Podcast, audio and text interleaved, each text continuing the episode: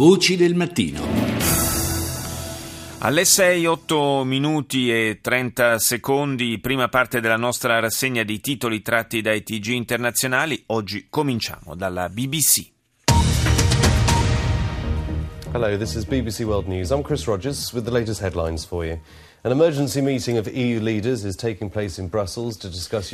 Vertice di emergenza a Bruxelles tra i leader europei per discutere della gestione del flusso di migranti in costante incremento sulla rotta balcanica. Ungheria, Romania e Serbia, durante l'incontro che ha fatto registrare momenti di tensione, hanno deciso di chiudere le frontiere.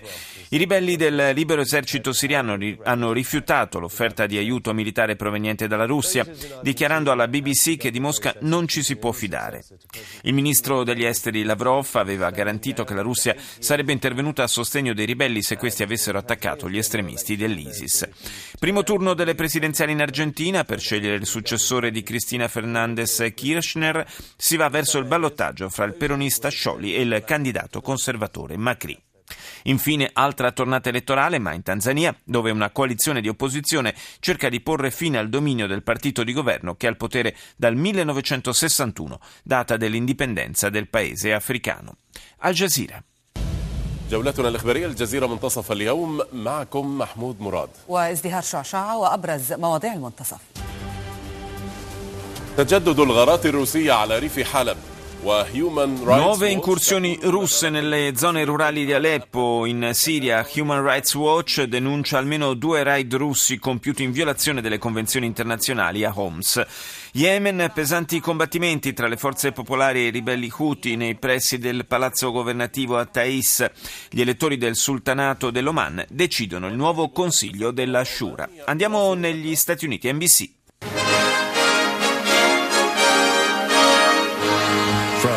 NBC News World Headquarters in New York. This is NBC Nightly News. Reporting tonight, Kate Snow. On this Sunday night, homecoming tragedy. Witnesses describe the terrifying moments as an Tragedia durante una parata. I testimoni descrivono i terrificanti momenti in cui una giovane al volante in stato di ebbrezza è piombata su un corteo di studenti della Oklahoma State University in occasione della festa dell'Ateneo, uccidendo quattro persone. Lo ha fatto intenzionalmente? Drammatici soccorsi. La pioggia torrenziale trasforma in fiumi le strade del Texas e si prevede ancora maltempo. Missione mortale, nuove immagini e altre reazioni riguardo l'operazione delle forze speciali americane che ha liberato decine di prigionieri dello Stato islamico in Iraq, operazione nella quale ha perso la vita un soldato americano. Infine, viaggio della disperazione, decine di migliaia di persone continuano a lasciare la Siria alla ricerca di una vita migliore, l'incredibile storia di un bambino piccolo salvato in mare. Franz Van Catra.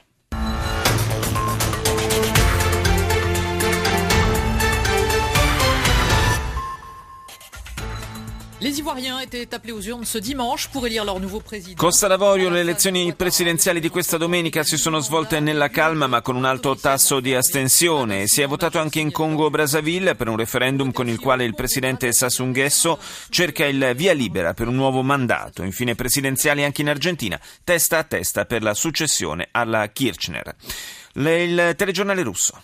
С электронных табло аэропортов исчезла информация о рейсах из России на Украину и обратно. Этой ночью вступил в силу взаимный запрет на воздушное сообщение между двумя странами. L'apertura del TG russo sul primo canale della TV di Stato è dedicata all'interruzione dei collegamenti aerei fra Russia e Ucraina. Mosca precisa che è stata Kiev a volerla e la Russia è stata costretta ad adeguarsi.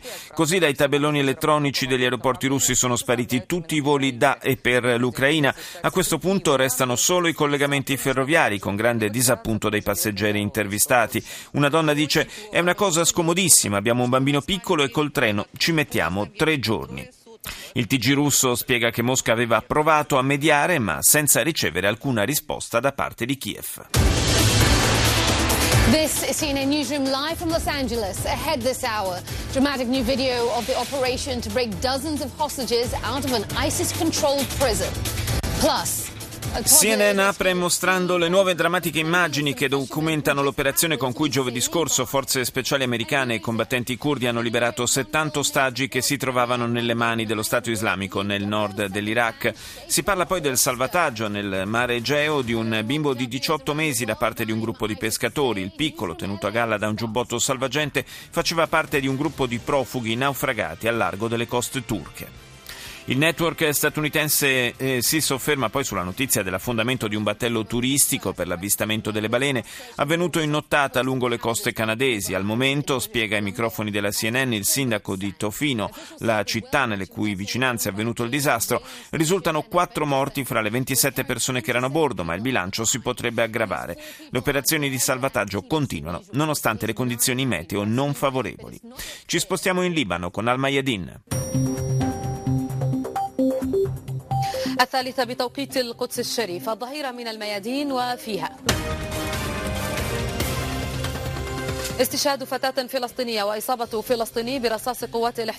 Muore una bambina palestinese a Hebron e un ragazzo viene ferito dai militari israeliani in seguito a un accoltellamento a Betlemme. Questo è il primo titolo della TV libanese. Un parlamentare russo riferisce che Bashar al-Assad è pronto a partecipare a elezioni presidenziali anticipate dopo aver sconfitto il terrorismo in Siria. Le forze kurde pubblicano un video che mostra la liberazione di 70 ostaggi in mano allo Stato islamico nel nord dell'Iraq. E infine a Beirut le piogge inondano molti quartieri trasportando via grandi quantità di rifiuti. Deutsche Welle.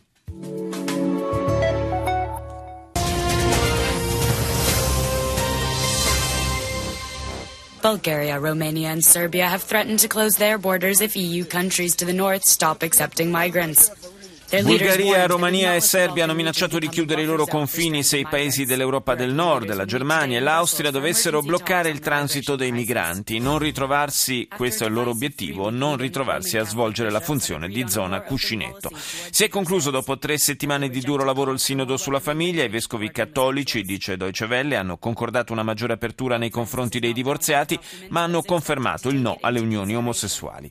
Piogge battenti flagellano il Texas, causando frane smottamenti, devastati ampi tratti autostradali, c'è apprensione per il passaggio più a nord dell'uragano Patricia che nelle prossime ore dovrebbe congiungersi con un'altra potente perturbazione. Le proposte degli Stati Uniti per porre fine alle violenze nei luoghi sacri di Gerusalemme sono state accolte dal premier israeliano Netanyahu, dice Deutsche Welle, e Netanyahu si è impegnato a salvaguardare le tradizioni. Sulla spianata delle moschee sarà permesso pregare solo ai musulmani e verranno installate videocamere di sorveglianza. La spagnola TVE.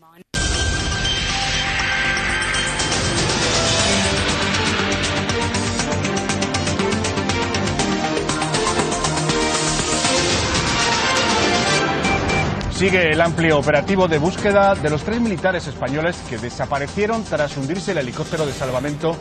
Continua l'ampia campagna di ricerca dei tre militari spagnoli dispersi apparentemente dopo la caduta in mare del loro elicottero adibito a operazioni di salvataggio. Il ministro della difesa ha detto che non si scarta alcuna ipotesi e che si sta lavorando anche sul fronte dell'intelligence. Alleggia il sospetto che i tre possano essere stati rapiti. Mentre a migliaia i profughi cercano di raggiungere a piedi e con temperature sempre più basse l'Europa, in particolare particolare la Germania. Dalla Libia giungono le immagini dei corpi di 14 persone morte in mare mentre tentavano la traversata verso il vecchio continente. 32 milioni di argentini andati alle urne per eleggere il presidente dopo 12 anni di kirchnerismo, testa a testa fra il peronista Daniel Scioli e il conservatore Mauricio Macri. NHK. Your Eye on Asia. NHK World TV.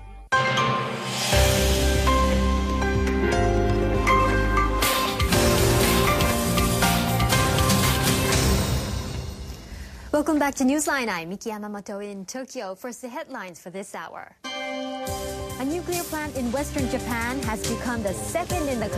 Il governatore della prefettura di Ekimi nel Giappone dell'Ovest ha deciso di approvare il riavvio del reattore nucleare che si trova nella locale centrale. Sarà dunque il reattore numero 3 della centrale di Ikata, la seconda ad aver ottenuto l'autorizzazione a ripartire nella prossima primavera. Dopo l'incidente di Fukushima nel 2011 sono state definite nuove regole per concedere, per concedere le autorizzazioni. Si parla poi del vertice europeo di ieri a Bruxelles che ha portato alla decisione di costruire nuovi centri per l'accoglienza di 100.000 migranti e rifugiati che percorrono la tratta balcanica.